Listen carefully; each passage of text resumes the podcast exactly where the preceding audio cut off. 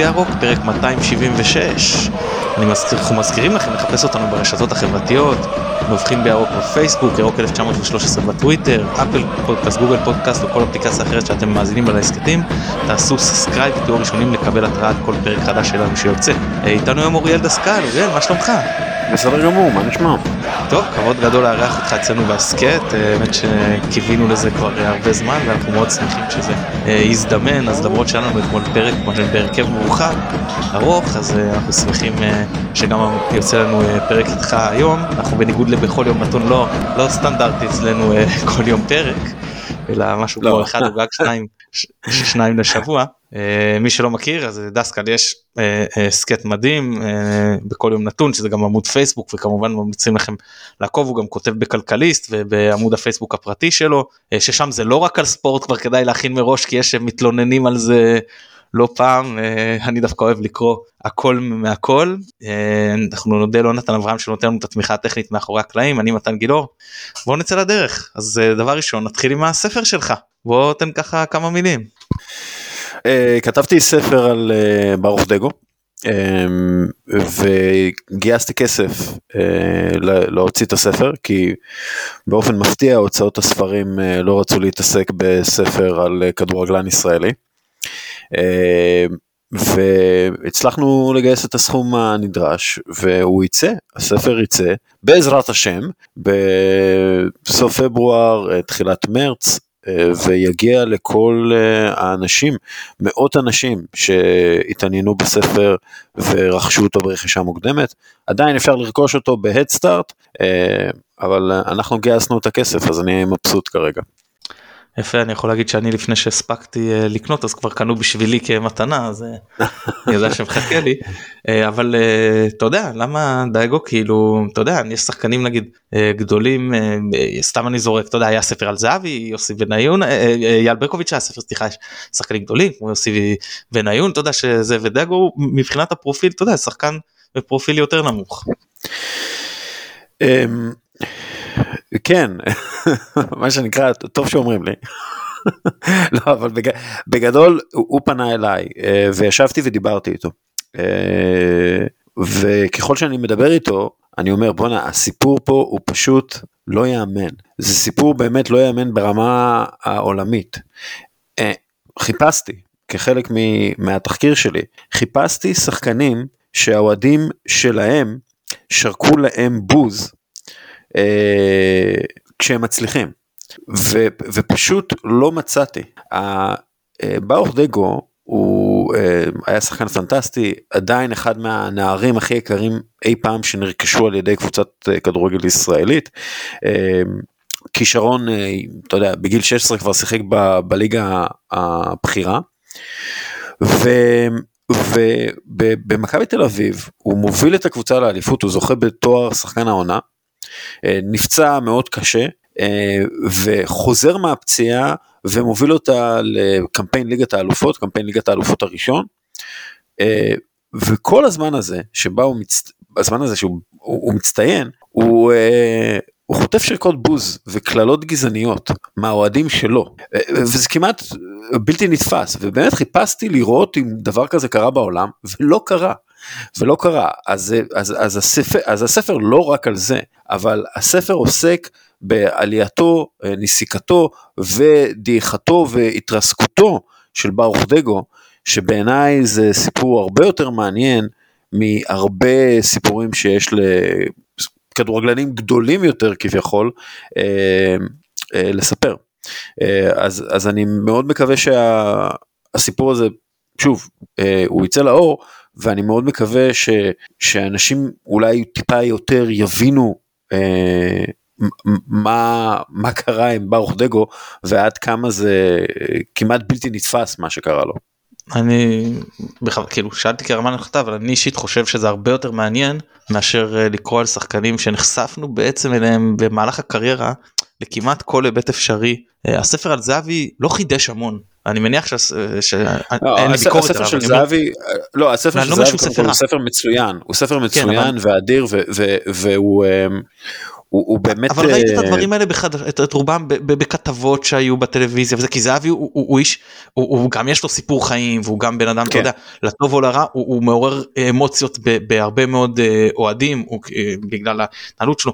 אה, אה, אז- מהבחינה הזאת דגו אני חושב שהיה הרבה פחות באור הזרקורים מבחינת זה יש יותר מה לחדש. אה, אה, אה, כן אני תראה אני האמת היא אני עכשיו בסיטואציה שאני לא יודע מה חדש מה לא חדש כאילו באמת ישבנו הרבה מאוד זמן ביחד ובאמת אתה יודע כתבתי כאילו כל מה שהוא אומר לי ו- ו- ודיברנו המון אבל יש לי, יש לי הרבה מאוד שעות דגו. אז אני כבר לא כל כך יודע מה, מה מחדש מה לא מחדש. מה שאני כן מקווה ש, שאנשים יקראו את הספר הזה ודרך אגב גם ברוך מקווה ויראו אותו כמעין אה, ספר שהוא סוג של ספר אזהרה אה, לכישרונות הגדולים הבאים. אה, ומעין ספר שאומר ל- לכדורגלנים צעירים ובכלל לאנשים מוכשרים. אה, תראו את הסכנות שמצפות לכם אה, ואני חושב שבקטע הזה זה ממש כאילו זה זה ברוך ממש רצה שככה ייכתב הספר כמעין אה, תיזהרו כן אה, ואני חושב שיש בזה הרבה מה להעריך. אוקיי מעניין ומחכים. טוב בוא נתחיל לדבר- תקרא את הספר כן, זה- זה ותגיד לי. מה אתה חושב. כן. טוב אנחנו נדבר היום גם קצת על דברים שקשורים לספורט כלכלה ותהליכים נתחיל ממכבי נתרחב לכדורגל הישראלי ואחרי זה נדבר קצת אולי גם על כדורגל עולמי ומעבר לכך אז אה, בוא נתחיל אה, לדבר קצת על אה, אביזרי העידוד של מכבי חיפה אוקיי. ובעצם חנות אני לא יודע עם כמה אתה נחשפת לעניין הזה אבל הביקוש כרגע בקרב האוהדים בשנים האחרונות הטובות הוא, הוא פשוט פסיכי לחולצות לזה עכשיו ואין אנשים מחפשים וזה זה אבסורד בדרך כלל אתה יודע קבוצות צריכות להתחנן לא- לאוהדים תקנו את המוצרים שלנו ואין איך אתה רואה את ההשלכות הכלכליות על מועדון ב- ב- בישראל שאתה יודע ההכנסות פה הם לא שאתה מקבל זכויות שידור מיליארד דולר או כמה שלא אתם מקבלים בפרמייר ליג למאחוזים שם. אה, גם האובדן של ההכנסות גם העידן של אה, לרתום אוהדים אה, חדשים וכיוצא בזה. אני יכול אני יכול להגיד אני לא כל כך יודע את הסיטואציה במכבי חיפה בגלל שאף פעם לא כאילו דיברתי על זה בגדול אבל אף פעם לא באמת הגעתי למועדון ודיברתי ספציפית על זה. אני כן יכול להגיד מה קורה במכבי תל אביב ששם אה, הגעתי ו- ועשיתי הרבה שעות עם אה, שרון תמם ו- ועם האנשים שם. אה, הם במכבי תל אביב הם בסוג של כאילו בונים על ההכנסה הזאת. ממכירת חולצות ומכירת מרצ'נדייז, אה, כל ההסכם שלהם, אה, אה, הסכם החסות או הסכם חסות הלבוש כפי שנקרא, מכבי חיפה עם, עם פומה נכון? לא. אני חושב שעכשיו זה נייקי אבל נייק, הם נייק, נייק, נכון, נכון, נכון, נכון. כן, אז הסכם, הסכם חסות לבוש הוא מאוד גמיש. אה, ומכבי תל אביב בעצם עושים הסכם חסות לבוש שהם סוג של יכולים לעצב את הבגדים ואת ה merchandise כמו שהם צריכים והם גם מקבלים את רוב ההכנסות ממכירת מרצ'נדייז אה, אם זה חולצת רפליקה או אם זה אה, חולצה אתה יודע צעיף או מה שזה לא יהיה. הם סוג של והם בנו את עצמם ככה כמעין יצרן לבוש או חנות חנות אופנה באיזשהו מקום אוקיי אני, אני לא נכנס עכשיו לעניינים הפרטים הטכניים ו, ו, וכל הדברים האלה אבל בגדול הם בנו על ההכנסות האלה והם בונים על ההכנסות האלה וזה והעניין הזה של הריטייל ושל מכירת בגדים ושל מכירת מרצ'נדייז זה משהו שחקוק בתוך המודל העסקי שלהם. אני לא יודע אם זה ככה במכבי חיפה. במכבי חיפה אני יכול לתאר לעצמי שהם כן בנו על, אה, על, על מכירת אה, חולצות, הם כן בנו על מכירת מרצ'נדייז, אבל אני לא יודע אה, כמה זה חלק מהמודל העסקי שלהם, וכמה הם באמת בונים על ההכנסה מזה, או שהם אומרים נרכוש מה שאנחנו חושבים שימכר כדי לא להשקיע בזה יותר מדי. אני לא יודע, אני באמת שאני לא יודע, כי לא, אף פעם לא דיברתי איתם על זה. מה שכן, אה, אפשר לראות, אה, למשל בחולצות אה, עם הוולבו, עם החולצות אה, רטרו, נכון היו חולצות וולבו או שאני שוב פעם טועה.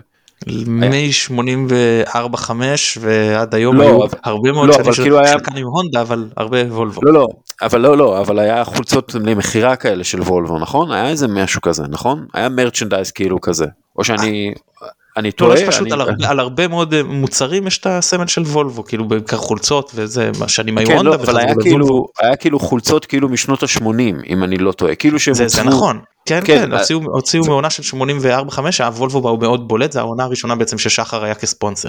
נכון אבל כאילו עכשיו לא מזמן הוציאו גם כן חולצות מחודשות מהדורה מחודשת כזאת אני לא? מדבר על, ה- על ה-84-5 כן. הוציאו את המהדורה. של 84-5 ממש לא מזמן וכאילו זה נמכר בטירוף נכון? היה, אני אומר לך, היה חסר כן זה, זה, זה היה כאילו- חסר. אז, אז כאילו אנשים הלכו לאלי שוב, אקספרס והזמינו. אה כן אוקיי. אמיתי אז, לגמרי. אז עכשיו השאלה פה כמה זה בשיתוף פעולה עם נייקי, כמה זה בשיתוף פעולה עם אה, יצרן מקומי, כמה היצרן המקומי לוקח, כמה צריך להשקיע בשביל להוציא את הדבר הזה.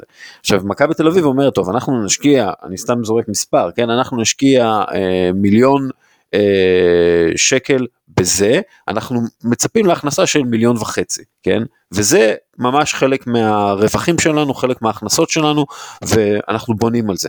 אני לא יודע אם במכבי חיפה בנו על זה, בנו שהכל יימכר, אבל מאוד יכול להיות שלא. ו, ופה יכול להיות שזה זה ההבדל. יש את הבעיות מרצ'נדייז האלה ב, כאילו ל- על דברים אחרים גם כן על לא יודע על צעיפים על אה, מוצרים על- לתינוקות אנשים שהם במידות גדולות מדי וצריכים להביא את החולצה בעצמם ואז הם זה עשו להם איזשהו הדפס כאילו ברמה של עכשיו אני אומר זה לא רק שאתם מפסידים פה לדעתי כמו שאני מבין זה הכנסה מאוד גדולה. זה לא רק שתבין יש אוהדים שהלכו לקנות שוב באליקספרס במחירים שהם לא יודע רבע מחיר? ואמרו הייתי מוכן לשלם על הרשמי. אני מוכן אין לי.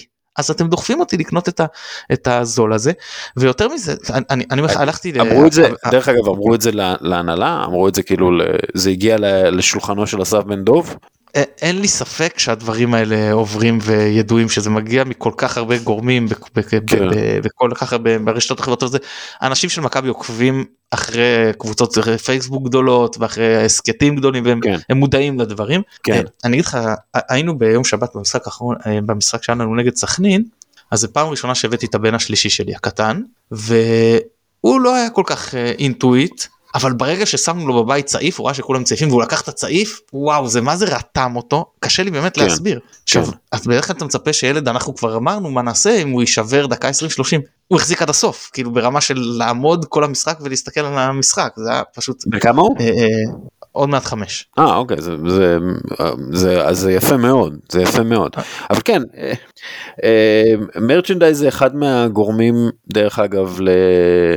עשו פעם מחקר לא זוכר מי עשה את זה אבל אחד מהגורמים לאהדה אצל אה, אוהדים גורמים לאוהדה של קבוצה בחול אצל אוהדים מחול אה, עשו את זה בפרמייר ליג זה מרצ'נדייז.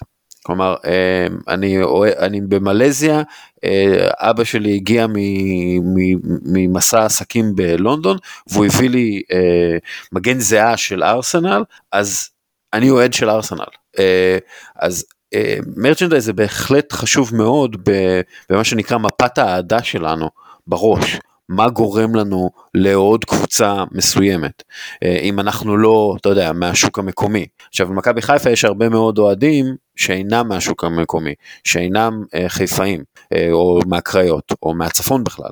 אה, אה, והרבה פעמים זה אתה יודע אי אפשר לדעת למה לפעמים זה קשרים משפחתיים לפעמים זה פשוט אתה יודע מישהו נתן לילד אה, כדור של מכבי חיפה ומאז הוא אוהד מכבי חיפה אז המרצ'נדייז הוא בהחלט חשוב מאוד אה, גם בשביל האוהדים אבל גם בשביל אוהדי העתיד. תראה אני באמת אני לא יודע את העלויות אני פשוט חושב שאם תיקח כל קלמר ותשים עליו אה, מכבי מטריה ותשים עליה מכבי כאילו כל דבר חם צוואר ותשים עליו הנה שיושב לי פה לידי כאילו כל דבר מעילים אני חושב שזה פשוט אה, ייחטף כי אה, אנשים מבחינתם הם רוצים לקנות עכשיו משהו תשים להם את הסמל אם זה לא יוסיף כן. להם הרבה אלא משהו סמלי הם, הם ישלמו את זה.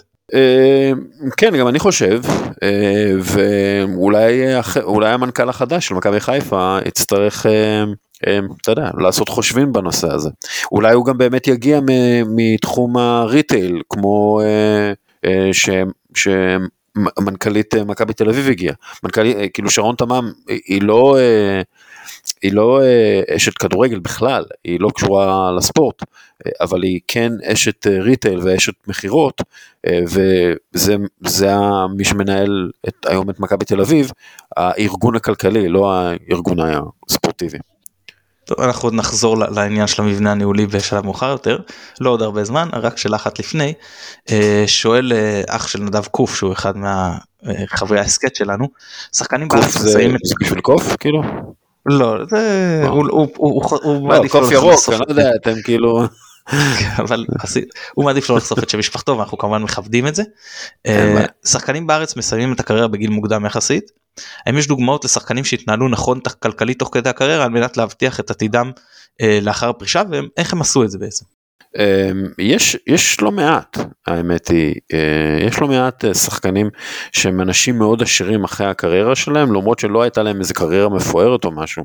אמ, אמ, השקעות, בעיקר בנדל"ן, אה, אבל גם להתחיל, אתה יודע, לעבוד בסוכנות ביטוח או משהו כזה, הרבה חבר'ה משנות ה-80, במיוחד בכדורסל דרך אגב, אה, הם סוכני ביטוח אה, מאוד אה, אה, גדולים ומשמעותיים. אחד מהם זה נדב הנפלד דרך אגב, אה, והם התחילו בעצם את זה, הם השתמשו בקשרים שהם יצרו בספורט כדי בעצם להגיע לעמדה בכירה, אה, קצת כמו יוצא צבא, אה, להגיע לעמדה בכירה בעסק אה, גדול, ואז הם מקבלים שכר גדול, יש להם את השכר שהם הצליחו לשמור מהקריירה, ואז הם התחילו בהשקעות וכולי, אז יש לא מעט כאלה דווקא.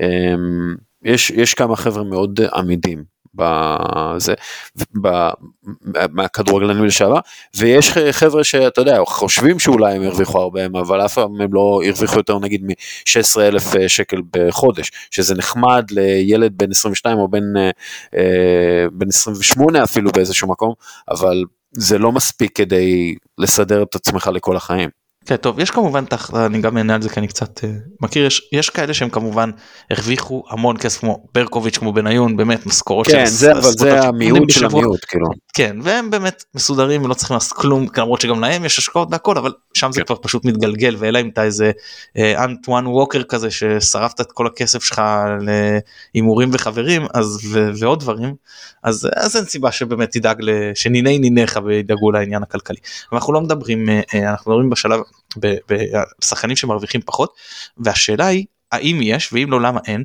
חינוך פיננסי במועדוני ספורט. לא, עכשיו מתחילים את זה לפי דעתי במנהלת הליגה יחד עם איגוד השחקנים, מתחילים איזה משהו כזה. אה, אני חושב שב-NFL התחילו את זה לפני יותר מ-15 שנה, אני חושב, אה, וגם ב-NBA אה, התחילו את זה, רוקים מקבלים הדרכות כאלה. אה, אבל עכשיו מתחילים את זה בישראל, אה, אני, אני, זה, זה מה שאני יודע. אה,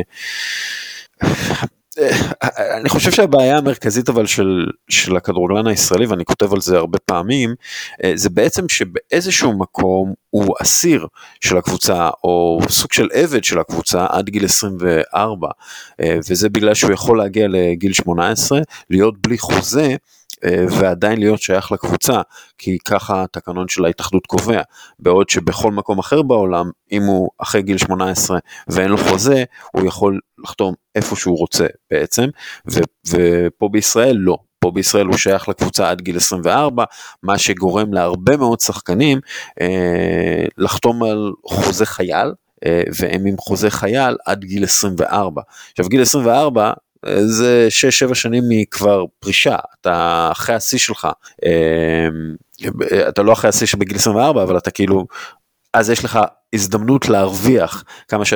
כמה שיותר, אה, ואם אתה בחדרה או בכפר סבא או אה, במכבי פתח תקווה, אז אתה לא תחתום על איזה חוזה ענק, אתה תחתום על חוזה סביר, וכאילו סבבה, כאילו לא משהו אה, אה, גדול, אה, אבל, וזה בטח לא יסדר אותך, ואז אתה יודע, 24, 25, 26, 27, 27 זה כבר, אתה יכול כאילו עם עונה אחת גרועה ואף אחד אה, לא ירצה לשלם לך יותר מהממוצע בליגה, אה, ואתה, זה, זה קורה להרבה מאוד שחקנים. אה, אז אני חושב שזאת הבעיה המרכזית של הכדורגלן הישראלי, בעצם הזכות הבסיסית שלו למצוא עבודה בגיל 18 כשהוא לא מקבל חוזה. כן זה באמת עניין וטוב שהקדמת אותי כי רציתי באמת לשאול אותך על כל נושא החוקים המקבילים בכמה שחקנים פה באמת חופשיים לעומת אה, אירופה אבל יפה שהקדמת אותי. אה, בוא נעבור קצת על המבנה הניהולי. אה, תראה אנחנו שנינו חובבי NBA ואני מסתכל על ברק בכר לטעמי המאמן הכי טוב בליגה ובטח נכון. מאמן הישראלי הפעיל הכי טוב היום. וכשהוא בא למכבי הוא בא עם הכוורת שלו וראית אנשי מקצוע מצוינים כמו ניל קלארק כמו פול גרופס שנדחקים. ב-NBA לעומת זאת יש GM general manager שהוא יכול להיות בתפקיד שלו 5-6 שנים והוא יחליט מי האנליסטים והוא יחליט מי מאמני הכושר ומי המעסים ומי הוא בעצם בונה את כל התשתית המקצועית של הקבוצה. והוא ממנה את המאמן שהוא בא ואומר לו אלה האנשים אז לפעמים הוא נותן לו גם תביא עוזר זה אבל זה לא משהו שאתה יכול לשנות כוורת שלמה ואני לא יודע אם ברק בכר נגיד עכשיו הולך לנבחרת אז פתאום אתה צריך להחליף את כל המנגנון הזה לא רק שהחלפת מאמן עכשיו אתה גם מחליף את כל המסביב. האם זה בכלל מתאים לנו יש לנו אה, יכולת אה, ניהולית וכלכלית להתמודד עם, אה, עם, עם, עם, מבנה כזה? עם, עם מבנה כמו של ברק או? לא, מבנה כמו של ברק בטוח כן, מבנה כמו של ה-NBA. אני שואל כאילו גם ברמת מכבי וגם ברמת הכדורגל הישראלי בכלל. אמ, אוקיי, זה קודם כל זה שאלה מורכבת וברק אני תמיד משווה אותו לגנרל רומאי ש, שמגיע עם הצוות אה, לוחמים שלו והצוות אה, גנרלים שלו אה, מגיע למקום ומשתלט עליו ומכתיב את התרבות שלו וכולי אז זה מה שהוא עשה בבאר שבע וזה מה שהוא עשה במכבי במכבי. הוא מגיע עם צוות כדי להביא לא רק אה, ידע ומקצוענות, אלא גם תרבות, ותרבות שהמאמנים שה, שלו מנחילים אה, למקום שאליו הוא מגיע.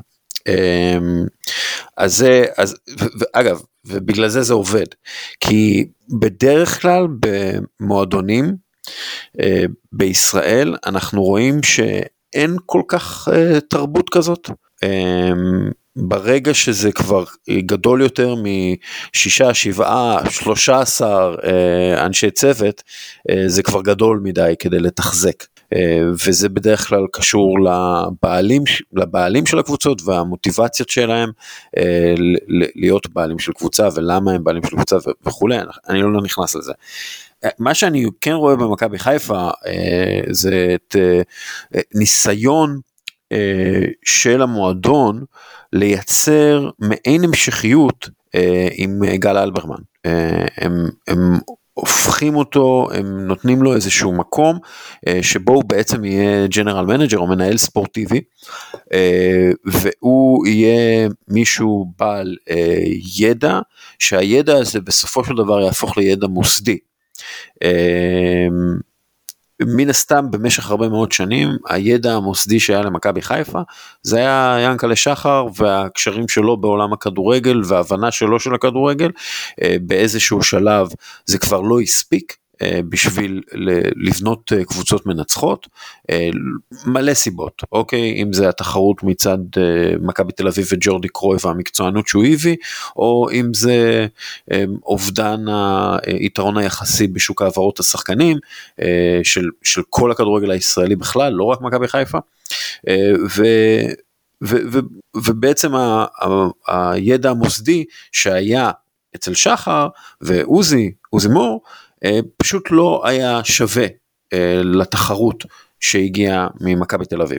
אה, אז היום רואים איזשהו ניסיון תיקון עם גל אלברמן והמטרה לפי דעתי המטרה של גל זה לאפשר את המעבר הזה מברק בכר לידיים של מישהו אחר. האם זה יצליח אני לא יודע אי אפשר, אפשר לדעת אבל אני חושב שזה שזאת המטרה הגדולה של גל. אה, ו, והוא אה, מגיע, הוא חדש, בת, הוא חדש בתפקיד, אה, והוא, אתה יודע, הוא שולח את זרועותיו ואת שורשיו, ומנסה באמת להנחיל שם איזשהו, אם זה מתודה, או, או, או, או, או, או, או ידע, אתה יודע, שבאמת יזרום בכל המערכת. אה, מה שבטוח יש למכבי חיפה ידיים בטוחות מאוד בכל מה שקשור למחלקת נוער, וכאילו זה, זה גם אם ברק יעזוב מחר, יש מועדון מספיק גדול וחזק כדי להמשיך בעצם להיות מאוד הישגי. דיברת על תרבות ארגונית, זה מזכיר לי כשגוטמן חתם, אז הוא נתן הוראה שכל השחקנים עכשיו צריכים לעבור לגור בחיפה. הוא אימן שני משחקים ועזב. אז על זה בדיוק אני מדבר, אתה מבין שיש GM אז כאילו הדברים האלה אתה לא הם לא קורים ואף מאמן לא יבוא ויכתיב לשחקנים איפה לגור זה מה שהמערכת כאילו מראש תחליט כן לא. כן כן. אה, זה, אגב אה, גם אתה יודע גם. אה, אם אתה תסתכל, יש אה, חלק מהמערכות ב-NBA, למשל, אה, שמה, אני לא יודע אם להגיד שהמערכת חלשה, אבל המערכת פחות עוסקת בכל מה שקשור לצוות המקצועי ולידע המקצועי. הם אומרים, אוקיי, בוא נביא את ה general manager או הנשיא לענייני כדורסל, אומר, בוא נביא את המאמן ואת הצוות שלו, ויאללה, כאילו, מה, מה זה משנה? נתקין אותם במערכת שלנו, אה, עם האנליסט שלו ועם הסקאוט שלו ועם זה, ויאללה, רוצו. אה, הכי מפורסם, המקרה הכי מפורסם זה היה ריק פיטינו ובוסטון סלטיקס בעצם, שזה היה כישלון אה, גמור, והיה אחד מהסיבות שהחליטו לבנות בעצם מערכת פנימית יותר בבוסטון. כן יש לציין שבזולת מקרים באמת מקרה קצה כמו גרר פופוביץ' שהוא אני מניח שם זה כן. עובד בסינרגיה עם יופורט אז אז שם השחקנים זה הנחתה כמו שאגב בימי ג'ורדי. זאת אומרת הג'י.אם הוא בונה את הסגל והמאמן אה, מאמן אותו. כן. אה, יש בזה יתרונות ובזה חסרונות כמובן אבל. אה, כן. זה. שואל אותנו דניאלדו מהטוויטר האם להחזיק קבוצה בארץ זה רווחי או שבאמת כל בעלי הקבוצות מפסידים. לא כל בעלי הקבוצות מפסידים. אה, לא כל בעלי הקבוצות אה, מעוניינים ברווחים. אה, יש בעלי קבוצות שהם קופים ומרוויחים הרבה מאוד כסף לאנשים שלא קשורים לכדורגל. רווח זה עניין יחסי, אתה יודע את זה בתור איש חשבונאות. ואלו שבוכים שהם משקיעים מלא כסף ולא מקבלים כלום, זה האנשים שאני הכי חושד בהם. בטח, בטח ובטח שאותם אנשים מנהלים מאבק אה, משפטי נגד אה, שקיפות בדוחות. שגם כן אפשר לחשוב איזה דוחות הם מפרסמים כאילו דוחות אה, בדיחה. אנחנו עוד נגיע לעניין השקיפות. כן. אני אגיד על זה כמה דברים על, ה, על הרווחים. קודם כל אני, אני לא כל כך מתחבר לעניין הזה של בעלי הקבוצות כי רוב הקבוצות הם במלכ"רים ואז זה לא בעלים. זאת אומרת האנשים האלה שמנהלים לפעמים הם חברי עמותה הם היושב ראש הוועד לפעמים אגב הם אפילו לא חברי עמותה. אני, אני, לא, אני לא חושב לא יודע אם צ'קי בן זקן למשל בכלל הוא חבר עמותה של אה, אשדוד. כן אבל הוא, הוא, אה, הוא, הוא, הוא, אתה יודע זה זה מגוחך איך שזה מנוהל כי בעצם העמותה נותנת את זכויות הניהול לחברה בעם הרבה פעמים ואז החברה בעם הזאת זה חברה בעם זה פשוט חברה ש, שיכולה להתנהל אה, בדרך שלה ולהרוויח את שלה ולרשום רווח וזה לא, לא באמת עמותה זה לא באמת מלכ"ר. אה, שזה... יש כאלה שהם יש כאלה שממש עובדות כחברה ידוע על הכל מכבי חיפה כן. מכבי תל אביב לא, לא מסתירים את זה ויש כאלה שכן הרוב כן עובדים כמלכ"ר בין אם זה באמת כך ובין אם זה אחרת. אה, יש כאלה שעושים רווחים אה, ישירים אם למשל אנחנו ניקח דוגמא את אה, אלי טביב אז פתאום כן. שוכרים איזה חברת קייטרינג שהבת שלו קשורה לזה וזה ופתאום כספים כשהמועדון מקבל כספי ציבור ו, וכמובן הכנסות טבעיות אחרות פתאום מוזרמות לכל מיני מקורות שהם קשורים וככה אתה בעצם אה, מצליח לעשות כסף בלי בלי להכניס כמעט אה, כסף משל עצמו להפך הוא רק בהפועל תל אביב הוא הצליח רוקן את הקופה של אה, ליגת האלופות. בשביל לא לחטוף תביעת דיבה אני רק אספר על קבוצת כדורגל שאחד מהבעלים שלה הוא בבעיות משפטיות מאוד גדולות כרגע. אוקיי? אז אפשר היה לראות בדוחות הכלכליים אה, של השנה הראשונה שלו, שפתאום החסויות, ההכנסות מחסויות קפצו ב-200 אחוז. כאילו לא ב-5 לא אחוז, ב-15 אחוז, ב-200 אחוז. אה, ואז ברגע שזה קורה, ואתה אומר, רגע, איזה... איזה חסויות? מי כאילו נותן להם חסות בכלל? אז אתה מבין שיש פה משהו שהוא לא קשור לרווח אה, של הקבוצת כדורגל, אלא רווח של אה, מי שמפעיל את הקוף שכרגע נמצא בבעיות משפטיות. כן אז, אז זה לגבי הישיר ויש הרבה כאלה שעושים פשוט רווח עקיף. ישראל קז עליו השלום שלצערנו לא מזמן נפטר והחזיק ב-50% מהמניות של חברת קשר ספורט שמחזיקה בזכויות הניהול של מכבי. אמר בריש גלי לא התבייש זה הכסף שאנחנו משקיעים במכבי חיפה הוא כסף קטן לעומת הרווח שזה מביא לנו בעסקים שלנו. מעבר לזה שבמכבי ספציפית אני לא הצלחתי לוודא את זה אבל לפי מה ש...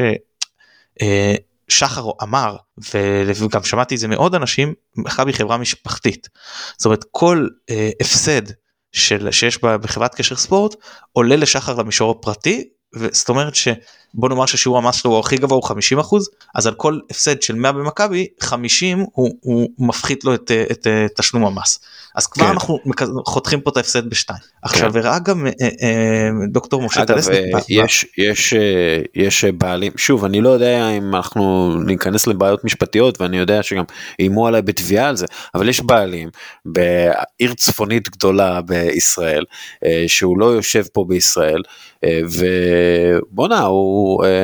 הוא אמנם בוכה כל הזמן שהוא משקיע מלא כסף בקבוצה, אבל בוא נגיד שהוא מרוויח על זה החזרי מס אה, יפים מאוד, לא, ב, לא בישראל. אה, אגב, יכול להיות גם בישראל. כן, אז אז אז אה, זהו אז יש אז יש באמת אני מסבך אתכם אני לא יודע לא לא לא לא לא ממש לא כן, ממש לא זה פודקאסט אני מבחינתי כאילו אין הכל בסדר לא אני לא צריך ייעוץ משפטי לפני שאני אומר את מה שאני אומר. לא, טוב שאתה הכל בסדר אם אתה מסייג הכל בסדר אני אמרתי את הדברים מה שאמרתי על טביב מופיע בדוח הפירוק של הפועל תל אביב אז אני כן, לא, טביב זה הכל כן טביב זה הכל בבית משפט זה כאילו לא כן זהו זה היה בבית משפט אז אין לי בעיה להגיד את זה מה שאני אומר על שחר שוב אני, אני אמרתי שאני לא יודע לא יודע את זה בוודאות אבל לפי מה שאני מבין ולפי מה שקז אמר אז אני פה. אגב אה, רק אה, אתה יודע מה כמה כסף אה, יעקב שחר היה צריך להשקיע אה, בלהפוך לאחד מהאנשים הכי מפורסמים בישראל ב-20 שנה האחרונות. כאילו כמה כסף היה צריך להשקיע בזה. אז בדיוק על זה רציתי להגיד התחלתי את המשפט דוקטור משה סלסניק אני לא זוכר אם זה היה בתזה שלו בעבודת הדוקטורט קראתי את שניהם באחת מהן הוא מראה יפה איך הפלח של וולבו והונדה מהשוק הרכב בישראל כמה וולבו הייתה יותר גבוהה ואיך שמכבי החליפה מוולבו להונדה לפני כמה שנים? זה זה פשוט התהפך. וולבו הונדה עלתה משמעותית ווולבו ירדה משמעותית. אין פרס זה פרסום פשוט אדיר מבחינתו. זה העניין התדמיתי. כן זה פרסום אדיר ושוב אתה יודע כאילו למשל אה, הוא היה מעורב בעסקת אה, פניקס לפני כמה שנים כן? אה, אם אם יעקב שחר הוא לא הבעלים של מכבי חיפה אני בספק אם הוא יכול להיות מעורב בעסקה כזאת. כאילו אתה יודע בתור אה, פרשן כלכלי אני אומר את זה לא בתור אה, אה, מישהו שאתה יודע יודע בוודאות שזה מתוך עולם הביטוח. אבל שוב זה זה זה מעמד וזה גם אתה יודע מה זה להיות בעלים של קבוצת כדורגל בטח גדולה כמו מכבי חיפה זה זה זה פרסום גדול וזה גם מראה לכולם הנה תראו אני רציני יש לי קבוצת כדורגל אני יכול אה, להשקיע ולהביא את המאמן הישראלי הכי טוב שיש אה, אני יכול להביא אה, למכור אה, שחקנים כמו גביני יעקובו לקבוצות הכי גדולות ב- באירופה. אה, יש בזה יש בזה אה, כל כך הרבה כבוד וסמל סטטוס שבאמת. זה מגוחך להגיד את זה, אי אפשר לקנות לא דרך השקעה בכדורגל, כאילו אתה פשוט לא. משהו שאגב שחשוב להבהיר לגבי זה, זה לא אנחנו לא באים ממקום של ביקורת על שחר חס ושלום. ממש לא ממש לא ממש לא. זה, זה הסבר זה הסבר של כן. כן זה הסבר. ושוב אמ, גם אתה יודע אין הרבה בוא נגיד אין הרבה קבוצות אה, ברמה של מכבי חיפה שבנו לה להם אצטדיון ברוב כספי אה, אתה יודע משלמי המיסים והארנונה בחיפה, בנו אה, להם אצטדיון שהפך אותם בעונה, לתוך עונה, לאחת מהקבוצות הכי מכניסות בדרג שלהם באירופה, מבחינת אה, קהל. זהו, אני, אני חושב שעצם זה ששחר מצליח להרוויח כלכלית להפך זה רק שצריך לשבח אותו. אתה גם מחזיק קבוצת כדורגל שיש בזה גם עניין ציבורי קהילתי ואתה גם מצליח לעשות מזה כלכלה. וואו מעולה אחלה אני רק לשבח אותו על זה. לא, לא סתם אה, אומרים אה, אה, לא סתם כל הזמן גם הבקרה אומרת וגם בהתאחדות לכדורגל אומרים הלוואי והיו לנו עוד ארבעה חמישה שחרים. זה כאילו לא סתם אומרים את זה. כן. מצד שני צריך להודות שיש הרבה כאלה גם שמפסידים ומפסידים הרבה. הפועל תל אביב לאורך השנים החזיקו אותה הרבה אנשים שהפסידו מזה הרבה כסף. אה, אה, מוני הראל למשל כן. שהיה עם טביב, די איבד שם אה, אה, לפי מה שאני כן, יודע, אמ, מיץ' כן, קולדר, ש- אין לו פה בניגוד בניגוד אליו, הסמל של הפינגווין זה נחמד והכל, זה לא מעיף לו פה את המכירות לשמיים. כן, אני לא חושב שגולדהר אמ, משקיע בזה בשביל. בשביל הרווח וזה גם זה באמת כסף קטן מבחינתו. אמ, זה, זה לא המטרה שלו פה להיות רווחי אבל מה שאני יודע מכבי תל אביב אה, בזמן של גולדהר הפכה לקבוצה מאוד מאוד מכניסה. אה, באמת ועכשיו עם בלומפילד שוב אה, שנבנה אה, אתה יודע אה, עבור הקבוצה אה, בלומפילד מכניס להם הרבה מאוד כסף והם הם, בוא נגיד אני, אני לא הייתי אומר שגולדהר לא צריך להשקיע יותר בקבוצה הוא, הוא כן צריך להשקיע אבל מאוד יכול להיות שזה יגיע אם אם ילך טוב אם הדברים ילכו טוב הקבוצה יכולה להיות סוסטיינבל לחלוטין אה, ולתחזק את עצמה בהרבה מאוד כסף בתקציב מאוד גבוה. אמר בעתיד. פה, אמר, אה, אמר מישהו, אחד מישהו שניהל פה כמה קבוצות בישראל, אמר לא צריך, אה, אה, בשביל להחזיק קבוצה בישראל לא צריך לה- להכניס כסף. לא, לא מדבר עכשיו על קבוצה תחרותית שתרוץ לאליפות וזה, כן. אבל, אה, אבל להחזיק קבוצה בליגת על, הוא אומר אתה לא צריך להכניס כסף. ואז באו אנשים ושאלו אותי, אז למה, מה הבעיה מועדוני אוהדים? לא צריך להכניס כסף, אמרתי להם, כן אבל צריך לשים ערבויות ופה הסיפור נכון. של בעלון אתה יכול עצם זה שאתה לא הכנסת כסף אבל היכולת שלך לחתום על המסמך זה זה משפיע זה משמעותי כן, מאוד וזה אה. בר- ברגע ש... בדיוק ברגע שיש לך כאילו את העניין הזה כאילו שיש לך כסף בקופה מה שנקרא אה, אז אתה לא צריך אה, כל, כל העניין הזה גם הערבויות וגם כל העניין אה, של אה, תקציב מינימום וכולי זה, זה דברים שפוגעים בעצם בכל יוזמה של אוהדים לייצר פה אה, אתה יודע נגיד אה, תרבות של אה, מועדון, מועדוני כדורגל בבעלות אוהדים. אה, ואגב, מגיע לזה כל הקרדיט להפועל ירושלים, שהם באמת הצליחו, אה, אתה יודע, לעלות תוך עשר שנים בערך ל- ל- לליגת העל, מאז הקמתם. כן אם הם ישתפו את אה, מכסת הזרים המותרת אפילו יש להם סיכוי להישאר. כן. טוב נמשיך ל, ל, ל, אז נגענו בזה קצת אז בוא, בוא קצת נרחיב לגבי זה שקיפות בכדורגל הישראלי אז או. היום אה, אה, בוא נדבר על משהו. שלא קיים. כן. אז לא, יודע, בוא, בוא ניתן קצת רקע למי ש, שפספס. היו שתי ועדות אה, אה, בכדורגל הישראלי לבחינה בכלל של הכדורגל. אה, אה, אני לא זוכר אם זה היה שטרסנובה ראשונה או ואחרי זה לא זליכה. שטרוסמן, ושטרוזמן. שטרוזמן, שטרוז- שטרוזמן, שטרוזמן היה. של ההתאחדות והיה של אה, והיה את זליכה שזה היה כאילו של משרד הספורט. הספורט. כן. כן, ושתיהן המליצו על הגברת השקיפות בכדורגל. כן. ואז באה ההתאחדות לכדורגל ואמרה רגע רגע רגע עזבו אתכם עכשיו חקיקה עניינים אנחנו מיוזמתנו נעשה נעשה שקיפות. עכשיו מי שקצת מבין וגם כתבתי על זה זה לא הם צמצמו את זה בצורה מאוד מאוד משמעותית את חובות הפרסום אה, לחלקים מה- מהדוחות הכספיים שזה מגוחך מבחינתי ו- ולא לפרסם סט מלא ובקיצור אה, אה, אוקיי ואז הם פשוט קברו את העניין הזה וזה לא, לא קרה ואז בא ארגון היציע ובא לקח אותם לבית משפט ואמר חבר'ה יש לכם תקנון תיישמו את התקנון אז הם הלכו ועשו שינוי בתקנון כן. שהקבוצות הגדולות לא תצטרך לה, כאילו מי שאין לו איזה אחוז מסוים מההכנסות מכספי ציבור לא יצטרך לעשות את זה ואז הם הגדירו אה, אה, אה, השקעת בעלים כהכנסה. עכשיו זה, זה אבסורד כי חשבונאית זה, זה, אין, אתה לא, אתה לא, זה פשוט אה, אה, אה, כופר בכל אה, תקן חשבונאי שאי פעם נכתב אה, שזה מגוחך ו- אבל הם, מה שהם עשו טעות שהם לא החריגו את הדוחות המילוליים מזה אבל פשוט הפסיקו לפרסם גם את זה וגם את זה ועכשיו אתה יודע ארגון כמו היציע זה, זה ארגון שמתנדבים והם לא לקחת עוד פעם את ההתאחדות לבית משפט וזה, אז, אז פשוט יש פה ושם איזה פרסומים וראיתי של2020-2021 אף אחד לא פרסם. עכשיו אנחנו כבר בסוף 2021 העונה נגמרה 31 במאי לפי ההגדרות. ש- שבעה חודשים עברו אני לא אז היום שלחתי לדובר ההתאחדות. מה קורה עם הפרסום האם יש צפי מתי הדוחות הכספיים האלה כבר צריך הגילויים צריכים להתפרסם.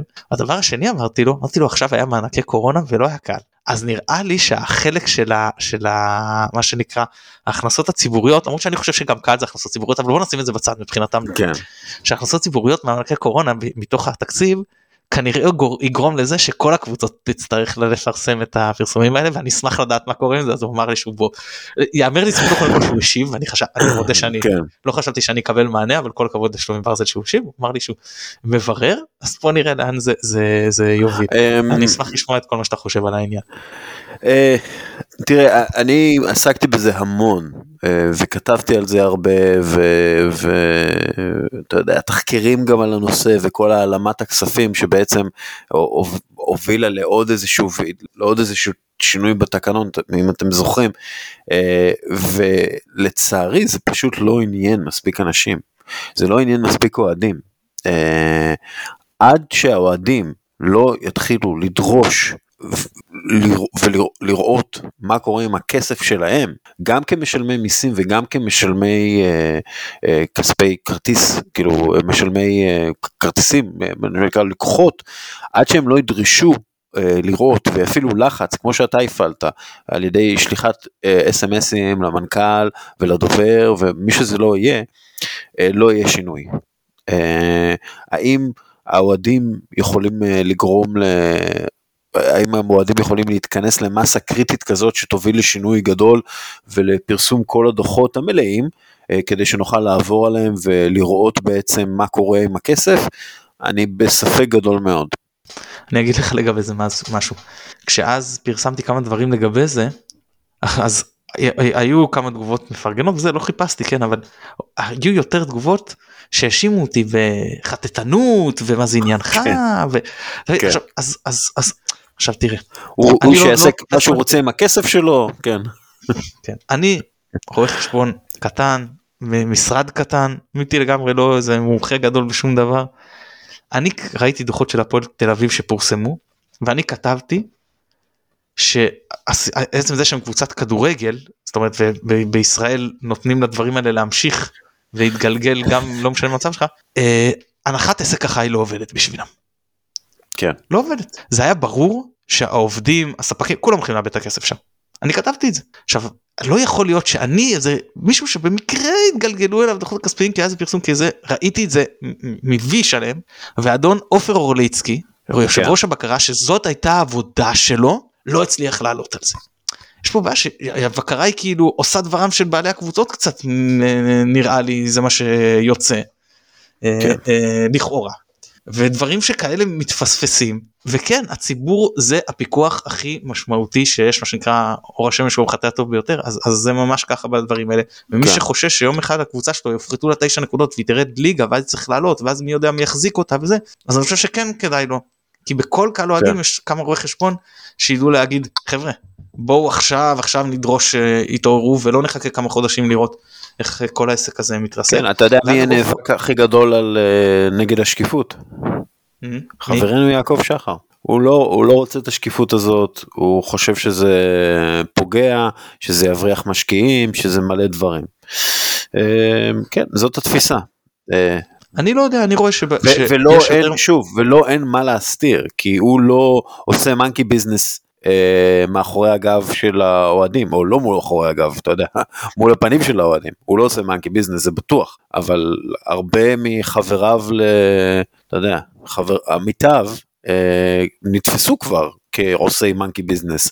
אה, אז אני אגיד לך על זה שני דברים על על העניין שזה יבריח משקיעים.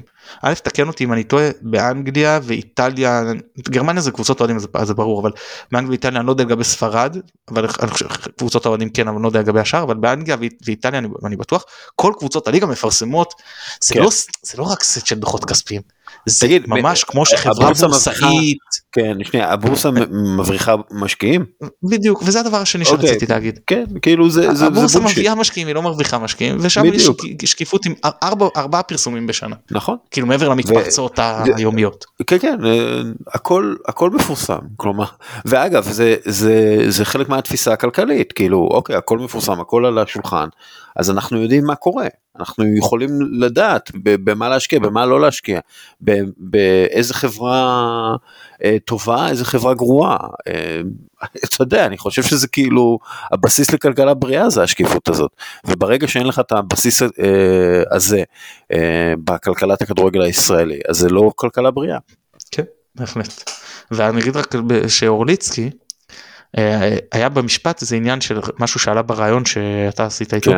והוא הכחיש שהוא אי פעם אה, נפגש איתך אתה בטח זוכר את זה כן. אז סימסתי לך מבית המשפט. אה, אה, לא רק- לא רק ש...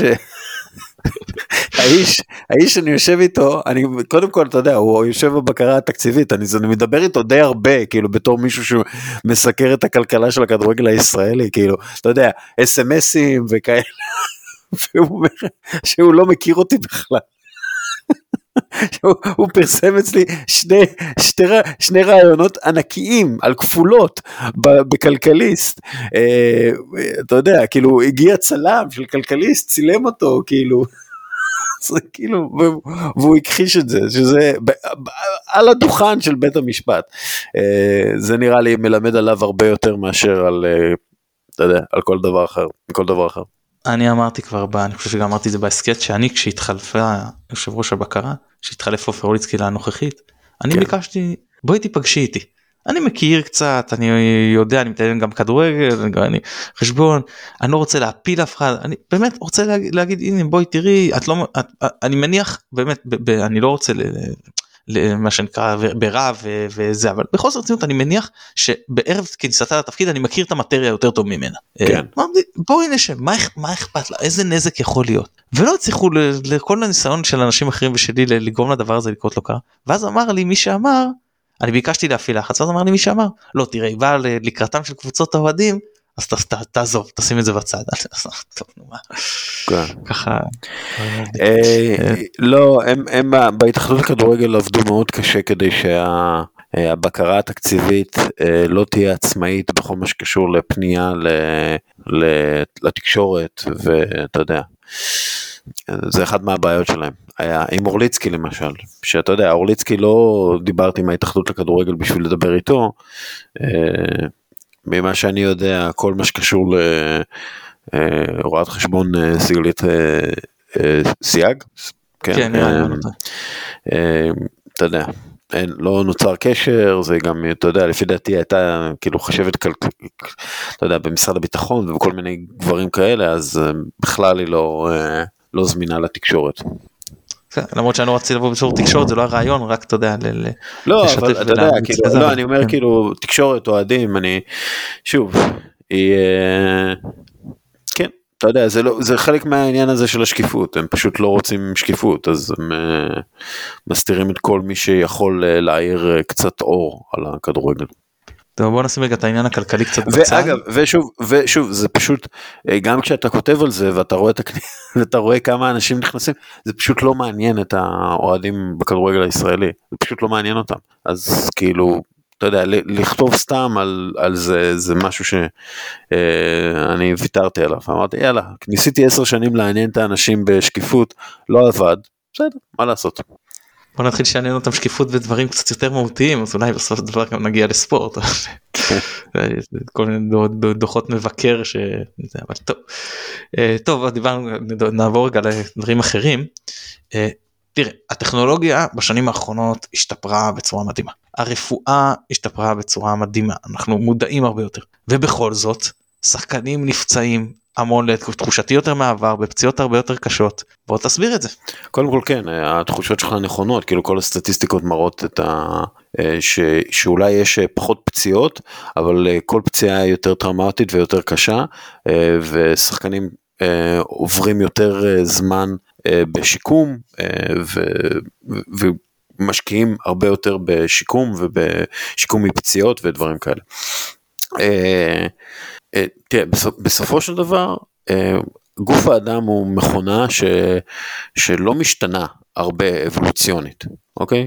אמ, האדם הוא עדיין אותו אדם אה, בסיסי שהיה באלפי שנים האחרונות, אה, אין שינוי.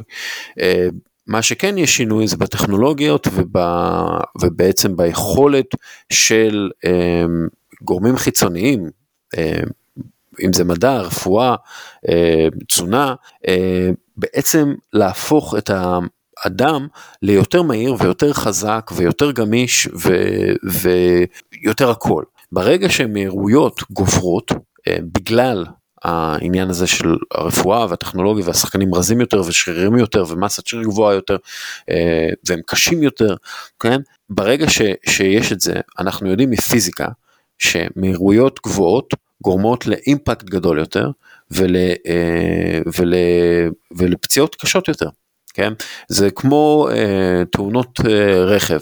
אם רכב ברכב, אם רכב שנוסע 9 קילומטר נכנס בקיר, לא קורה לאדם בתוך הרכב שום דבר, כן? הרכב אולי מתעקם קצת, אוקיי? אם רכב נוסע ב-50 קמ"ש ונכנס בקיר, אז האימפקט הרבה יותר גדול. זה בדיוק מה שקורה בפציעות הכדורגל ב- ב- בכל העולם. כי השחקנים הפכו ליותר מהירים, הם רצים יותר, הם קודם כל נשחקים יותר מבחינת מה שקורה להם בגידים וב, וברצועות. שוב, זה עדיין אותה אבולוציה, כן? זה, זה לא היה איזה אבולוציה שהפכה אותנו לצ'יטות, כן? Uh, הרצועות של, של בני אדם לא אמורות uh, לרוץ במשך 82 משחקי uh, כדורסל uh, בשנה. Uh, והן לא אמורות לשחק 60 משחקי כדורגל בשנה ועדיין עושים את זה, כן, והרבה שורדים, uh, אבל הרבה מאוד לא שורדים, ו, והפציעות פשוט הם אה, שילוב גם של השחיקה הזאת מצד אחד וגם אה, של האימפקט שגדל מצד שני. כן זה לא רק שמגדילים לנו כל הזמן את כמות המשחקים עוד כל מיני מפעלים אלא כמו שאתה כתבת לא פעם זה שגם רצים יותר מהר וגם כמות הספרינטים עלתה ואורך הספרינטים עלו. כן. העומס על שחקן הוא הרבה יותר ממה ש, ש, שהטכנולוגיה וה, והרפואה מצליחים אה, לצמצם. כן, ואני הרבה פעמים, הרבה פעמים אני, אני מסתכל, אתה יודע, אומרים מה, מרדונה נתנו לו מכות, וזה, אז אני אומר, אוקיי, נכון, נתנו לו מכות, אבל זה היה בקצב הרבה יותר נמוך. כלומר, האימפקט של המכה שם אולי נראה יותר גרוע בגלל שהם תיקלו בגובה הברך, אבל uh, טאקל אחד של רמוס על uh, מסי במהירות uh, שמסי היה בה ובמהירות שרמוס היה בה, הוא טאקל הרבה יותר מסוכן. כן וגם מרדונה הוא חריג מה לעשות מרדונה. לא, כן אבל אתה יודע מרדונה זה כאילו היה כאילו זה הדמות שכל הזמן חוזרים אליה שאתה יודע הוא היה כל כך קשוח וזה נכון הוא היה קשוח הוא חטף מכות כן הוא נפצע גם הרבה מאוד כן בוא לא הוא, הוא התמכר לסמים בגלל הפציעות האלה כן אבל אה, בסופו של דבר. אה, האימפקט שחווה שחקן היום ממוצע הוא לא פחות אה, חמור ממה שהיה בשנות ה-80, כאילו השנים של הגברים הקשוחים שהיכו בכדורגל, אה, אתה יודע, השתמשו בעצמות שלהם כדי להכות במספר 10 הסורר. אה, אני אשאל אותך לגבי האיש שאולי בספורט העולמי אחד המותגים הכי גדולים איך אה, מתנהלים פיזית וזה לברון ג'יימס אה, תמיד היה מזל טוב לברון ג'יימס דרך אגב. נכון. בן 37 היה לו כמה גם בן 37 וגם על ה-36 אלף נקודות. כן. אה, הוא פספס הוא רצה שיהיה 37 אלף נקודות פספס. אולי עד גיל 40 הוא צריך להדביק את זה בקצב שהוא קולע עכשיו זה עוד יכול לקרות. כן בדיוק בקצב הנוכחי הוא ידביק את זה כן. בקיצור תראה תמיד הקטע היה איך, איך ג'אר סמית אמר פעם אני מקבל uh, טלפון מדברון ב-6 בבוקר והוא אומר לי ג'אר מה אתה עושה? מה אני עושה? 6 בבוקר אני ישן מה אתה חושב שאני עושה? אז כאילו תמיד היה הקטע של הוא ג'ורדן ברייט לקום ראשון בשכם בבוקר להספיק להתאמן כמה שיותר ו- וללכת uh, לצאת מהאולם uh, אחרון ועכשיו אנחנו שומעים על לברון אחר לברון שאומר חבר'ה עזבו אתכם עכשיו במצב שלי תנו לי 12 שעות שינה זה מה שאני צריך איך אתה יודע אומרים פה דברים סותרים מה, מה נכון ומתי. אה, שוב זה תלוי בגיל אתה יודע. זה תלוי בגיל במצב הגופני זה אה, לברון כרגע צריך יותר אגב גם כשהוא קם ב-6 בבוקר הוא אחר כך הלך לעשה שנץ 4 אה, שעות אתה יודע. כאילו הוא היה ישן מצטיין הרבה מאוד זמן. אבל השינה הפכה בעצם לסוג של שיקום וסוג סוג של אימון, אם זה, אתה יודע, אפליקציות כאלה שנועדו להכניס אותו לגלי רוח, אה, גלי אה, מוח אה, נכונים או מה שזה לא יהיה, אבל תראה, הוא כרגע, אני לא חושב שהוא צריך, בוא נגיד, לקרוע את עצמו באימונים כרגע, כי כי שוב, עייפות החומר והשחיקה וכולי, לא בטוח שזה הדבר הנכון לעשות בכלל מבחינתו, אבל הדבר הנכון מבחינתו לעשות כרגע זה שיקום, ושיקום, אה, חלק גדול מאוד משיקום זה שינה טובה, והוא בתור מישהו שמאמץ את אה, מדעי הספורט, אה, אולי יותר מכל ספורטאי אחר, נגיד תום בריידי, הוא אימץ את זה לחלוטין והוא עכשיו חורפ וככה הוא משתקם. האם זה שיפר אותו ככדורסלן? לא יודע, זה שמר אבל על הרמה שלו ככדורסלן, זה בטוח. כן, מזל שלא הכירו לו את הקלרה, כמו אה, שחקנים אצלנו. אה, אז אנחנו נמשיך קצת בעניין הפיזי לשני מוקדים מאוד משמעותיים. אה, בוא בוא תרגיע את המאזינים אומרים לנו עכשיו למרות שאני זוכר אירועים של אח בהפועל תל אביב בנוער שנה אחרי שנה שני אחים שנפלו וקיבלו דום לב במשחק אחד במשחק ואז השני במשחק לזכרו שנה אחרי ואני זוכר שחקן של טייבי אם אני לא, לא טועה בשנות התשעים ובכל זאת עכשיו כל פעם שספורטאי מקבל אירוע לב במהלך אירוע ספורטיבי מדאיגים אותנו אומרים לנו זה הזריקה של פייזר או של אה, כל אה, חיסון אחר לקורונה.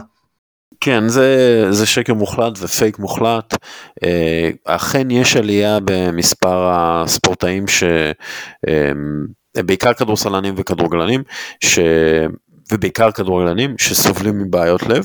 אה, אבל זה בגלל אה, שינוי סגנון המשחק, אה, משחק שבנוי הרבה יותר על ספרינטים ואתה יודע, באיזשהו מקום, ודיברתי גם עם רופאים על זה, ספורטאים כדורגלנים כיום הם סוג של אה, שילוב של שחקני רוגבי מבחינת הפציעות הטראומטיות, אה, מרתוניסטים מבחינת כמות הריצה שלהם בשנה וכדורגלנים. כלומר הם, הם סובלים מ, מכל העולמות במובן הזה. ואחד מהדברים ש, שמגלים לאט לאט זה שרואים ב-MRI ובבדיקות כאלה כשאתה רץ יותר מדי, כשאתה פעיל יותר מדי, אה, הלב שלך סוג של נשחק. שוב, זה משאבה, זה משהו שגם כן סובל ויסבול מעייפות החומר. אה, כתבתי טור לאחרונה וקיבלתי תגובה ממישהו שעוסק בסטארט-אפ אה, של העניין הזה, והוא אומר, אנחנו בהחלט אה, רואים שחיקה, ויותר חמור, אנחנו רואים סוג של שחיקה אה, גם אה, בזמן מנוחה. אה, שחקנים לא מצליחים להוריד את ה...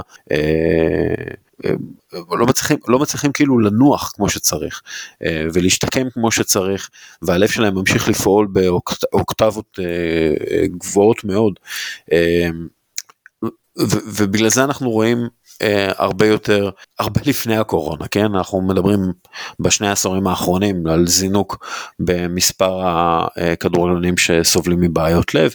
אה, עכשיו, שוב, זה, זה גם מאוד תלוי גנטית, לא כל כדורגלן אה, ימות מהתקף לב, אוקיי? כאילו, זה, זה לא זה, זה תלוי גנטית, יש כל מיני עניין של הגנטיקה של השסתומים, וזה גם כן הרבה מאוד מחקר, אני, אי אפשר להיכנס לזה, אני גם לא... אני לא יכול להיכנס לזה, אין לי מושג על העולם הזה, אבל אה, מה שאנחנו כן רואים זה ש, שהרבה אנשים יש להם איזושהי בעיה גנטית שהלחץ הגדול והעבודה הקשה מאוד זה סוג של טריגר לבעיה הגנטית הזאת ואת הלחץ הגדול ואת ה... אה, את השחיקה הפיזית אנחנו רואים ב, ב, אצל הרבה כדורגלנים. והמקרה הכי מפורסם אולי של אריקסן אז להבנתי בכלל כן. לא היה מחוסן. אה נכון כן ושוב זה, זה תראה הפייק הזה ובאמת האנשים שמפיצים את זה הם, וזה תפס אתה יודע זה נורא. הם מסתמכים בכלל על מחקר מ-2014 עד 2018.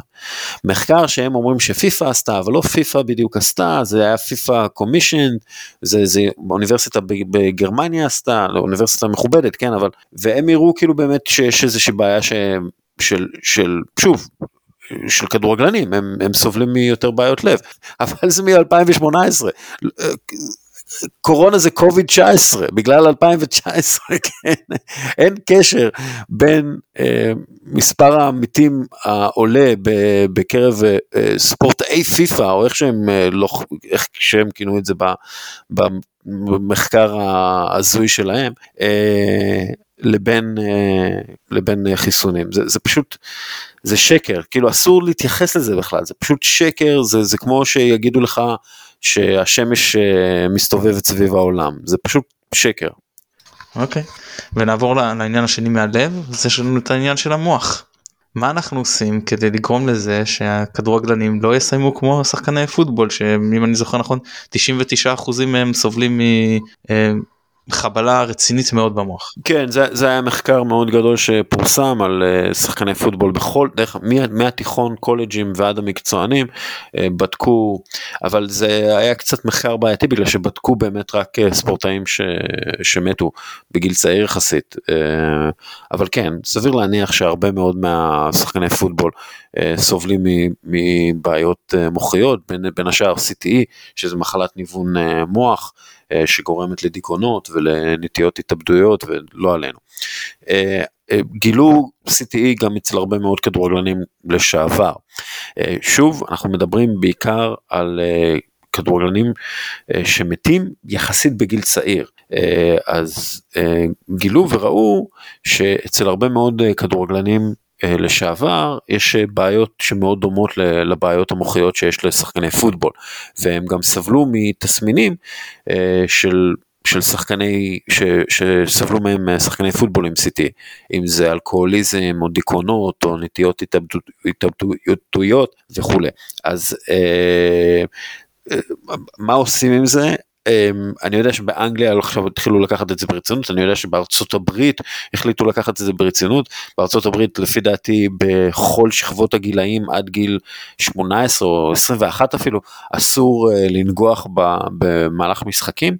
אמ, אה, אני יודע שבהרבה מקומות באנגליה אה, החליטו לוותר על אימוני נגיחות ונגיחות רק במשחקים. אה, יש כאילו אה, בהולנד לפי דעתי מתאמנים בנגיחות אבל רק עם כדורי ספוג אה, אז כאילו מנסים למנוע כמה שיותר מכדור לפגוע בראש של שחקן כי אתה יודע מה זה גם כן אבולוציונית לא הכי טבעי לאדם להשתמש בראש שלו ככלי נגיחה. זה יותר של תיש וכבשים ואיילים וכאלה אז זה, זה, זה, זאת הדרך היחידה בעצם להתמודד עם, ה, עם המחלות האלה, אה, פשוט להימנע מנגיחות. אגב, אני יודע למשל מגילי ורמוט, אה, שהמשפחה שלו אסרה עליו לנגוח. אה, אסרה עליו לנגוח, ואני חושב ש... אני לא, אני לא יודע כמה פעמים הוא נגח בקריירה שלו, אבל זה ממש מעט פעמים. כלומר, אני לא חושב שהוא... הוא בטח לא היה נגחן גדול, כן? אז אתה יודע, זה, זה, לא, זה לא משהו, כאילו, שוב, זה לא משהו הזוי לרצות אה, לא לנגוח, כי זה, זה חתיכת זעזוע מוח. כן תראה ראיתי אצלך איזה לפני הרבה שנים בתגובות איזה הצעה שמאוד אהבתי וראיתי שגם אתה אימצת אותה של אה, איפה אנחנו יכולים תראה אם אנחנו נגביל את הנגיחות בתוך הרחבה זה להוציא חלק מאוד מאוד מהותי מהמשחק. אתה לא יכול לשחק רק על הארץ, כדורגל הוא גם משחק שמשחקים אותו באוויר, אבל אני חושב גם שהנזק ששחקן מרים מהאגח ושחקן נוגח הוא לא מאוד uh, גדול, אני לא, לא יודע, אני, מה שנראה לי מבחינת העוצמות שהדברים האלה קורים. לעומת זאת ששוער בועט את הכדור שעולה עד תקרת האצטדיון ונוחת כן. לשחקן על הראש זה משהו הרבה יותר משמעותי. וזה למשל, אני חושב, לא, אין פה איזה שינוי מאוד משמעותי במשחק, אם תגיד לא יהיה נגיחות מחוץ לרחבות, זה משהו שלחלוטין אפשר לחיות אותו, תתרגלו לזה. בניגוד לשינוי כן. נגיחה ברחבה שהוא כן משהו משמעותי. אה, אני לגמרי מסכים עם זה ובאמת אה, כתבו את זה גם בחו"ל הרבה פעמים. אה, ברגע שאתה מבטל את הנגיחות מחוץ לרחבה אתה מבטל את רוב הנגיחות שיש כלומר בין לפי דעתי 25% מהנגיחות הן בתוך הרחבה אז בעצם אתה מבטל את רוב הנגיחות אם אתה אוסר עליהן מחוץ לרחבה אני חושב שזה דבר נכון לעשות, אני לא חושב ש... בטח בגילאים הצעירים. אני, אנחנו יודעים שהמוח, ה... שהגולגולת אה, של הילדים, אפילו עד גיל אה, מאוחר יחסית, היא, היא, היא גולגולת רכה יותר אה, ו... ופגיעה יותר. ולכן צריך בעיניי קודם כל לבטל את הנגיחות במחלקות הנוער והילדים אה, ולהפוך את העניין של הנגיחות בעולם המקצועני אה, רק, ל, רק למקומות שבהם חייבים לנגוח וזה הרחבה. אוקיי okay. בוא נעבור קצת לדבר על האוטוטו פחות משנה יש לנו מונדיאל אה, עכשיו כן אז, אז קצת על, על, על המונדיאל הזה ואני אשמח שתרחיב תראה בהתחלה אמרו אנחנו נדאג המונדיאל יהיה בקיץ אל תדאגו אז מה אם חם יהיה מזגנים. יהיה מזגנים כן. כן. אז אנחנו רואים שלא רק שלא בקיץ הוא, הוא עבר לחורף מה שדיברנו על העומס וזה שרק יגביר אם אני לא טועה שבוע לפני ושבוע אחרי עוד מנוחה והשחקנים כבר אה, יחזרו לפעילות כן. ואת שאר גם מי שלא משתתף אגב זה עושה שם פגרה וזה ידחוף לעומס לפני ואחרי אה, אה, וכמובן אפשר אתה יודע איזה עניין קטן שזה עלה באיזה חיים של אני יודע 5,000 אנשים או משהו בסגנון. כרגע 6,500 ממה שאנחנו יודעים. אוקיי אז בכלל כן. איך דברים כאלה עדיין קורים. אה, כוחו, כוחו של השחיתות, כוחו של הדולר המושחת, אה, הוא, כוחו, הוא כוח גדול מאוד. אה, זה באמת ה... אירוע הספורט הדוחה ביותר בכל הזמנים. אירוע הספורט שנולד בחטא, קטר דרך אגב קיבלה את הציון הטכני הכי נמוך מבין כל המדינות שאי פעם התמודדו על אירוח מונדיאל, קטר קיבלה את הציון הטכני הנמוך ביותר, היא עדיין זכתה באירוח המונדיאל. אה, דרך אגב רוסיה הייתה, הייתה המקום השני אה, מהסוף. בדוח הטכני. אה, עכשיו אי אפשר לקנות, המלונות זה fully booked, אי אפשר, אין, אתה יכול, יש לך כרטיסים, אתה יכול להיות עם כרטיסים, אבל אין לך מלונות, אז הם מבטיחים איזה משהו, הקמת עיר אוהלים כזאת שם בקטר, אה, נהדר. אה, אבל אין, אין, אין מספיק חדרים, אה, שזה מראה ש, שזאת לא מדינה שאמורה לארח את העולם למשך אה, חודש וחצי, בטח שהדבר הזה עולה בכל כך הרבה חיי אדם, אה, אנשים שהם בעצם עבדים ללא זכויות, ללא דרכון, אה, הגיעו כדי להרוויח כסף אה, בקטר עבור המדינות שלהם, עבור המשפחות שלהם, והם חוזרים, הרבה מהם חוזרים למדינות האלה בתוך ארון, והרבה פעמים גם בלי הסבר של מה שקרה להם, בשביל שהמשפחות שלהם לא יתבעו את קטר. אה, או את המעסיק. אה, אז קיצר, אה, באמת זה מאוד גרים, זה מאוד, מאוד עצוב ומאוד טרגי, ולצערי עולם הכדורגל ממשיך לשתף פעולה עם זה, הכדורגלנים לא מדברים מספיק על זה, פה ושם קצת מחאות, קצת אלה, אבל זה באמת... אה, לא יאמן שזה קורה וקרה ויקרה, וזה בעצם המונדיאל האחרון בעיניי. אה, אחרי, אחרי הזה יהפכו את האירוע לפעם בשנתיים של 48 נבחרות, וזה יהיה רק.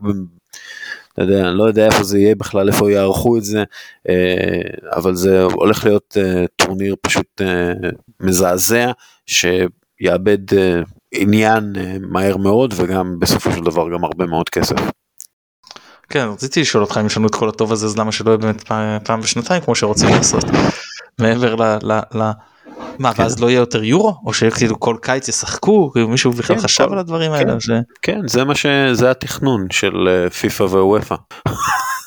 זה, זה פשוט אתה יודע אתה אומר את, לא יכול להיות שאתם כל כך מושחתים ומגעילים אבל כן מסתבר שהם כן מושחתים ומגעילים עד כדי כך never be surprised אה, ב, עד כמה מושחתים ומגעילים יכולים להיות בפיפא ווופא. כן אני אגיד לך שבכל העניין הזה של, של הפחתת עומסים אני יכול אפילו יותר קיצוני ממך אני חושב שבישראל אם אנחנו החלטנו שיש 14 קבוצות בליגה העליונה שני סיבובים 26 מחזורים תתחילו פשוט סוף ספטמבר תסיימו תחילת מאי נגמר הסיפור פעם בשבוע אני, בלי אמצע שבוע כל מיני שטויות כאלה. אני לגמרי איתך ואז אני גם חושב שכל משחק יהיה הרבה יותר חשוב ויביא הרבה יותר רייטינג ויותר אנשים ירצו להגיע אליו ואני אני, אני בטוח is more. Uh, בטח כשאתה יכול לשים כאילו את, ה, את הגביע בשבת ואתה יכול uh, אתה יודע אה, לרווח ושזה לא יהיה כל שבת ואתה תוכל לתכנן קדימה אה, ולעשות אירועים מיוחדים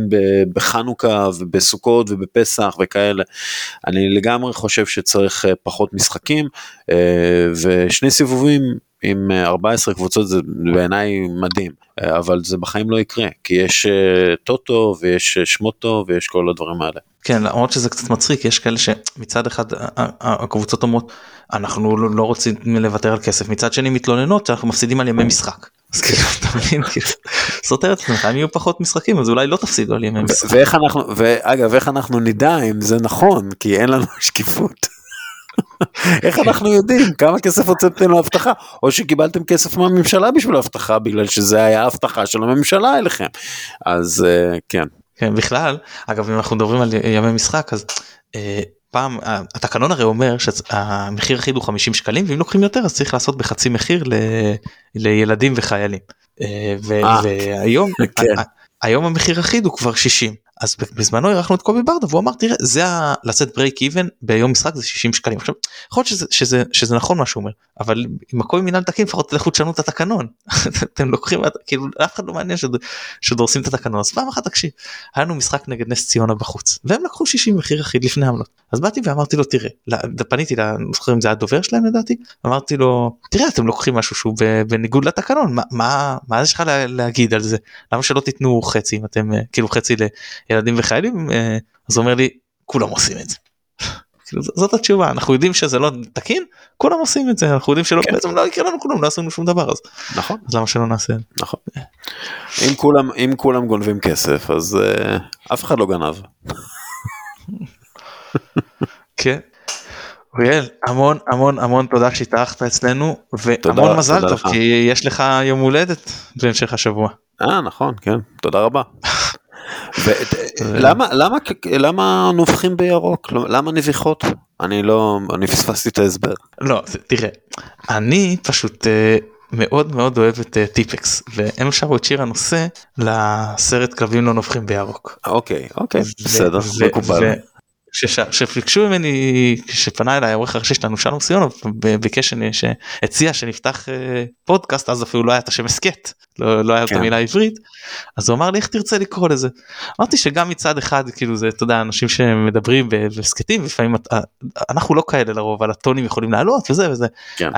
אני, אני הייתי אה, בשנים הראשונות צופה מאוד מאוד הדוק של יציע העיתונות לפני שזה הפך להיות אה, תת רמה סליח, סלח לי על הביטוי אבל בשנים הראשונות מאוד אהבתי וזה נשמע לי כזה תמיד אה, קטע של נביחות כזה אז הכל התחבר לי אז אמרנו שזה נקרא לזה לנו גם- אוקיי אז אז הסיפור על האוריג'ין סטורי של רון קופמן אה, קופמן הרי קופמן היה עיתונאי מאוד רציני בארץ הוא היה אחד ממוריי אה, בעיתון אתה יודע. אה, באמת מאוד רציני עסק בתחקירים כאלה משעממים על שקיפות וכולי. ואז אה, הוא עזב אני לא זוכר אחרי שהוא היה סגן עורך או שהוא הוא רצה להיות עורך ובסוף הוא לא הוא לא התק... די העיפו אותו אה, והוא חיפש אה, תפקיד ואלון עידן היה עורך אה, אתר ערוץ הספורט לכמה חודשים. אני לא, לא יודע אם uh, אתם זוכרים את זה. זה באמת משהו בתוך הברנז'ה. Uh, ואלון עידן uh, אמר, טוב בואו נשתמש בקופמן, uh, אבל לא בשביל כתבות רציניות כאלה לזה. נקרא לזה הקוף הנובח. הקוף נובח או משהו כזה, זה היה שם הטור של קופמן בערוץ הספורט. בטור שלו בערוץ הספורט, באתר ערוץ הספורט, והוא התחיל פשוט לנבוח שם. אה, אהבו את זה, והביאו אותו ליציע העיתונות, ואמרו לו, קופמן, תנבח. ובעצם ככה הוא הפך לקופמן שאנחנו מכירים היום, אה, שהוא באמת נובח. אה, וזה סיפור האוריג'ין, כלומר, אלון עידן אשם ב- ברון קופמן, זה, זה מה שאני רוצה להגיד. ששוב, אלון עידן, אתה יודע, הוא, הוא חבר יקר, אני, אני אוהב אותו מאוד, אבל הוא אשם בזה מאוד. כן, בהתחלה שוב אני חושב שקופמן היה בהתחלה הוא היה נהדר וזה זה בשלב פשוט אה, זה התקלקל. כן, כי לא- אתה באיזשהו שלב אתה הופך לפרודיה של עצמך ולקריקטורה של עצמך ואם הקריקטורה היא קריקטורה מאוד אה, צעקנית ורועשת אז זה מה שאתה תהיה צעקן ור- ורועש. אמר, אמר את זה, האמת שמעתי השבוע בתוכנית בגלי, פול, תוכנית פוליטית בגלי צה"ל, שאמר דווקא אה, אה, מישהו שהוא אה, תומך אה, ליכוד, אמר על אחד מחברי הכנסת של הליכוד, אני לא רוצה להכניס פוליטיקה, אני רק רוצה להעביר את הנקודה, שבאיזשהו שלב ההתלהמות ונהיית העיקר והמהות הולכת לאיבוד. כן. אז אז במקרה שלנו לצערי זה גם באיזשהו שלב קרה שגם יש דברי טעם זה, הולך ל, ל, וכל הצעקות וזה ואז אתה, מאבד את מאבד כבר את כן, התוכן. כן. אז אה, תשמע בסדר אבל זה הנביחות ואם כבר אני בפודקאסט לאוהדי מכבי חיפה אז כן אני אוהדי מכבי חיפה אתם יכולים לרדת ממני אני כבר הודיתי בטעות שלי לגבי אצילי אני עדיין לא הייתי מחתים אותו אם אני הייתי אה, יושב ראש מכבי חיפה או המנהל המקצועי או המאמן אבל אה, הוא בהחלט שחקן מבריק ושובר שוויון. אני, אני טעיתי בכך שכתבתי שהוא לא שובר שוויון ושהוא אה, לא שחקן כזה טוב. אה, אוקיי, זהו. זה... טוב, אנחנו, אני יכול להגיד לך שאנחנו פה בהסכת היינו, אה, אה, אירחנו גם אורחים שלא הסכימו איתנו אבל אה, עמית ואני שזה השניים הקבועים אז היינו בדעה ש... אה, אמנם לא, חשבנו שלא נכון להחתים אותו אבל שנינו היינו בדעה של מקצועית מדובר על החתמה מעולה כאילו לא היה לנו ספק. אני, אני חשבתי שהוא יעשה נזק אה, חברתי לקבוצה מסתבר שלא ומסתבר שהוא באמת מוסיף uh, הרבה מאוד uh, הוא שחקן מבריק כן האיש הזה הוא שחקן מבריק אין מה לעשות אבל uh, בסדר לא כולם צודקים כל הזמן. זה, זה, זה נכון למרות שאני כופר אני עדיין כופר בזה שקוראים לו השחקן הכי טוב בליגה אני חושב שבוגדן פלבניץ' השחקן הכי טוב בליגה. אני חושב דרך אגב שיש לכם הרבה שחקנים אה, טובים אני גם לא בטוח שהייתם חייבים את אצילי בשביל לזכות באליפות אבל הוא בהחלט הפך את האליפות להרבה יותר נחרצת והרבה יותר אה, קלה נגיד את זה ככה. כן והעונה הוא כבר תפס תפקיד גם הרבה יותר מרכזי. כן העונה הוא כבר זה ברמה זהבית זה, זה מפחיד. גנבת לי כבר משהו לקראת הפרק הבא שרציתי לעשות איזה השוואה בין אצילי זהבי אבל בסדר זה, זה כבר. סורי. לא, לא, על העניין של איך שההגנות לפעמים השוערים כבר מתחילים לקבל גולים מצחיקים מהפאניקה שהוא הגיע מולם כן. ואגב הזכיר לי זהבי ששוערים מקבלים גולים מצחיקים ואתה אומר איך הכל לא נופל פשוט היריבים בפאניקה. כן, זה, כן. זה משפיע. כן. טוב, אז אני שוב מודה לך, היה, היה מרתק ואיזה כיף שהסכמת גם לבוא וגם ל, ל, להשקיע בנו כל כך הרבה זמן ואנחנו נשמח גם אם יהיה לזה אה, פרק המשך בעוד אה, כך וכך אה, חודשים. בטח, סבבה, וגם שבוע שעבר דיברתי כאילו עם גל אלברמן, עשיתי איתו שיחה מאוד ארוכה ומאוד עמוקה על התפיסות כדורגל שלו והבנת הכדורגל שלו בפודקאסט שלי, אז אני בטוח שאוהדי מכבי חיפה יהיו מאוד שמחים להאזין לשיחה הזאת. כן זה משהו ששמתי לי להשלים בסוף השבוע כי הספקתי לפחות לשמוע את מינדלין המאמן של הבן שלי אז נכון השחמט נכון כן אז הוא מאמן את הבן שלי וזה היה מאוד אני אני פודקאסט מאוד פופוליסט אני עוסק בשחמט ובהסכמי חסות. כן האמת שבימים האחרונים הייתה אליפות העולם בשח מהיר ובשח בזק והיה גם רמה מאוד מאוד גבוהה וקרלסן מאבד כן, כן. את התואר אבל בסדר זה לא אנחנו לא, אז לא פה בשביל מדברים על שחמט עכשיו יאללה. כן. אה, אנחנו שוב נודה ליונתן אברהם שנותן לנו את התמיכה הטכנית מאחורי הקטעים. תודה ג'וני. תודה אוריאל, תודה יונתן, תודה שרבה שהאזנתם, אני הייתי נתן גילאור, ביי ביי.